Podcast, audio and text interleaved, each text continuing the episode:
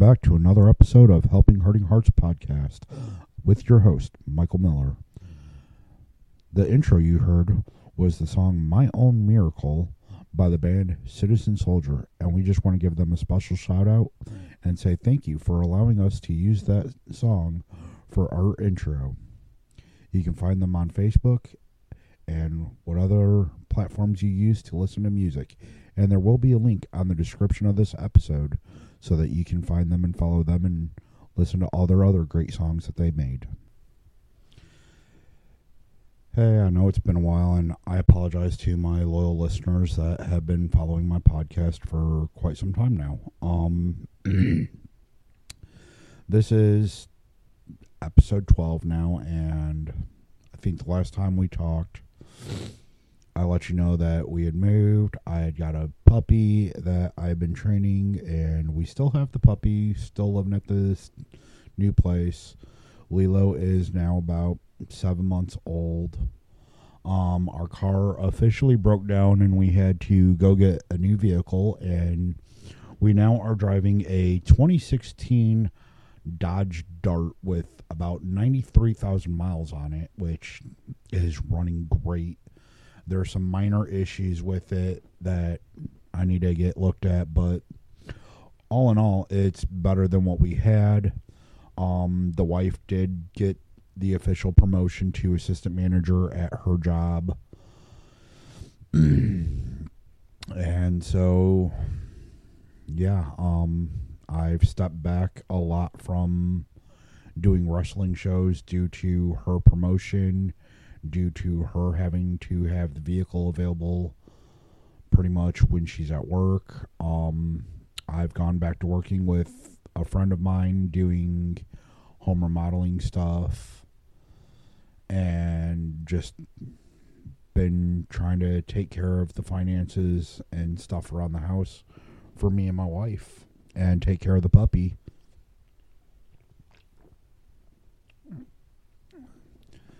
But pretty much, I mean, it's been hectic. Um, what ultimately stopped me from doing the podcast for a while was I ended up getting an infection in a not so pleasant area of my body. And I ended up having to go to the ER and have emergency surgery done. So what had happened was our car was completely broke down. I was having to get Ubers back and forth to back and forth for my wife from work to home. And she was at or or she was getting ready to go to work and I'm like, "Look, if it gets any worse or I can't handle it, I'm going to have to go to the hospital." So when she got home from work, it had swollen up twice the size it was before she left. And we were like all right cool. Let's just call an ambulance and go to the hospital. Well the emts told my wife that she wasn't allowed to ride in the vehicle due to still the covid practices and stuff which in a way sucked. So once i got to the hospital or before i ever left or on my way to the hospital i ended up scheduling her an uber to come up to the hospital so she came she came and when she got there she was like, "Hey, they're not letting me into the back to come be with you." I'm like, "It's most likely because right now they've taken me out of my room. They've got me down doing an ultrasound and stuff." And man, that was so painful because the infection was down in my groin area and even her the person just barely touching that area with the ultrasound tools, it was just extremely excruciating pain for me. And so they still haven't they still didn't administer any pain medicine for me or nothing. So by the time they wheeled me back into the room, the e- emergency room nurse came in was asking if I needed anything. I was letting her know that my wife was in the waiting room and they weren't allowing her in the back. I was wondering if there I was and I asked her if there was a specific reason why or if she could somehow get my wife to be able to come back and stuff. And she's like, yeah, no problem. And as soon as she was walking out of the room, there was my wife standing there trying to come into the room. So it was like, oh, never mind. Here she is. So my wife came in. I'm like, she asked how I was doing. I'm like, right now, same old. They just did the ultrasound. Haven't really told me anything else of what's going on whatnot. And then before I could even finish, they were coming in saying they're waiting on a room upstairs to open up so that they can take me up because I needed to have emergency surgery the next day. So, yeah, that was fun. And I mean, we. I got to the we got to the emergency room about I want to say maybe about 12:30 1 o'clock in the morning by two, three o'clock, possibly four. They already had me upstairs in the room. So my wife called off of work the next day, and by 11 o'clock in the morning, they already had me down to the OR to do the surgery. And they knocked me out. I I remember going into the into the OR room and that was it. Like I talked for a few minutes with my doctor and the anesthesiologist and then bam. And then it was like it was weird. I had this faint memory of waking up like trying to fight them and them like holding me down or something.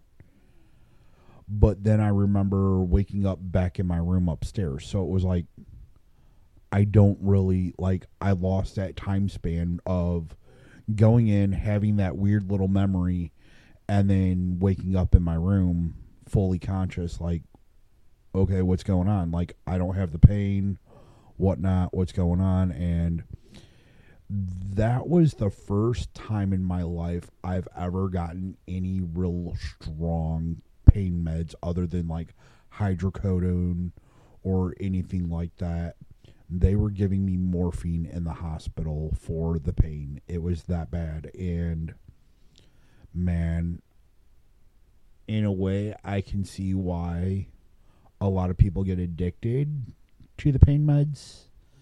Because, yeah, I wasn't really feeling anything. But I'm glad that I didn't get stuff like that. And then they sent me home with like a couple Percocets, and that was it. But I remember one time when I was working at a cemetery, I got thrown off the golf cart literally because the person driving was young, immature, and they missed the turn and they went to go do a U turn. And when they did, the force from them going full throttle and just cutting the wheel the wheel hard threw me off the passenger side. I landed face first, hit my hand, broke my glasses, and just kind of bounced and skidded to a stop. And I had to be put in a half cast for like a week, and my hand was so swollen from that, you couldn't even see the definition of my knuckles. It was just round like a ball. And I don't even remember what the medicine was that they gave me for that, but like every time I took a pill, it knocked me out. And I did get a little addicted to those, which I'm glad I didn't keep getting them. And even by the end of it, when I went for the checkup, my doctor was like, hey, you need to unwrap your arm so much because you keeping it wrapped is going to keep it swelling. So then I started weaning myself off the pills and stuff, and or cut just just cut them cold turkey and quit taking them because I knew it was just an escape of once I woke up, take a pill, and I'd go right back to sleep and not have to worry about anything.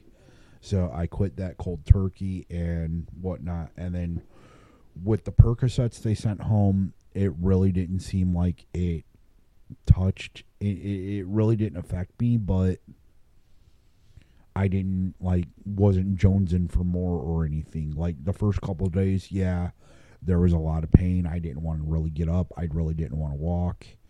But towards the end, I was like trying my hardest not to take them unless if I really, really, really needed to take them.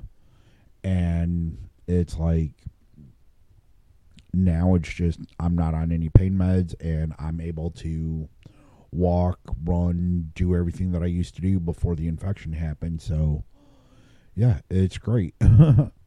but yeah, I mean medicine, drugs, whatever you want to call it. Yeah, it could be scary, scarily addicting to the so called high of it. And it's crazy, but I mean, me and my wife, we're still trying our best at our relationship. I mean, we just literally celebrated our four year anniversary on July 13th. Um, she's still working crazy hours. There's some days she's got to be to work at five, gets off at one. There's days where she works six to two. There's days that she works seven to two. There's days she works eight to three. There's days that she works two to ten. I mean, but we just try our hardest to make our relationship work and try our best just to keep each other happy. And I had a friend say to me something the other day. I don't remember word for word, but it was along the lines of you shouldn't have to ask your spouse to do something for you. Your spouse should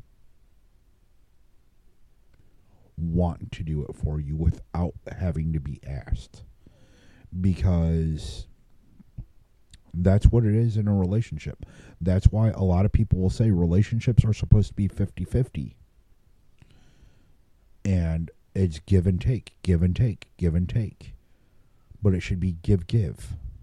You, in a relationship, you should try to outdo the other person's gift. If so, if your spouse gave you a dozen roses, you need to outdo those dozen roses for your spouse.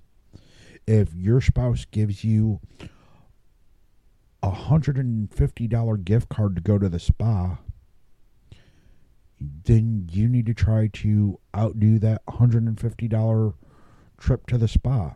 Or if your wife gives you a brand new $500 toolbox full of tools, then you need to outdo that $500 toolbox and all them tools to reciprocate that you love and appreciate that gift that they gave you. Because if you are constantly battling each other of who can outdo who in love, gifts, physical touch, quality time, affirmations, whatever, then you guys are never going to have an issue. If you know your spouse's love language, use it to your advantage. Seriously. I mean, if you come down, if you break it down and ultimately think about it, if your spouse's get love language is gift giving, them receiving gifts, outdo them with gifts. If yours is quality time, then your spouse needs to, every time you give a gift, okay, let them enjoy that gift. But once that time of the shininess of it wears off, or give it a few days, then the spouse should come and smother you with quality time or smother you with aff- affirmations. Plain and simple what it is, plain and simple how it should be. But it doesn't always work out that way because a lot of us get stuck in the hustle and bustle of this world and forget what the real meaning of being a rela- in a relationship is. And we all need to remind ourselves why did we get with that person? Like the saying goes, there's a million fish in the sea. But why did you choose that fish? I'll tell you why I cho- chose mine. Because when I first met her, I fell head over heels in love with her. She took my breath away. She stopped my heart. I couldn't think of anything else but wanting to be with my wife. Did I have other relationships? Did I have another wife? Yes. Do I talk to those other people from the relationships? No. Am I still married to that one? No, we're divorced. I waited 10 years, had multiple different relationships before getting with my wife now. And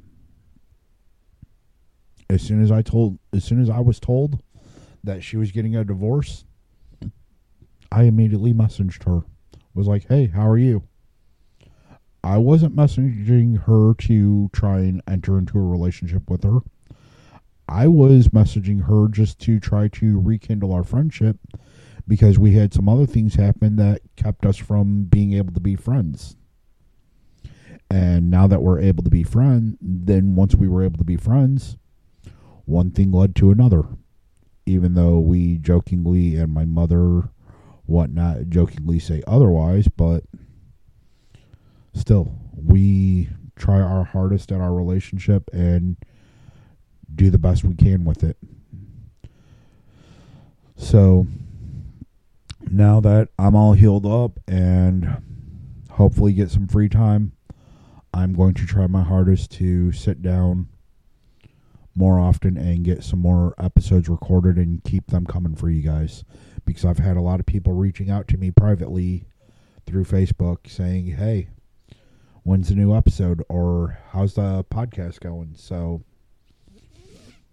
I'm going to do my best to stay on this for you guys because I know a lot of you guys have said that you have enjoyed it and it helped you. So thank you for giving me the courage and the spirit to do this again because there was a part of me to where when I wasn't doing it I didn't have the want to do it anymore. And my wife could tell you that because I literally talked to her about me hanging up the microphone and being done with this. So, thank you, and I love you guys. Have a great day. Thank you for joining me for another episode of Helping Hurting Hearts podcast. Once again, this is Citizen Soldier with their song, My Own Miracle. Have a nice day.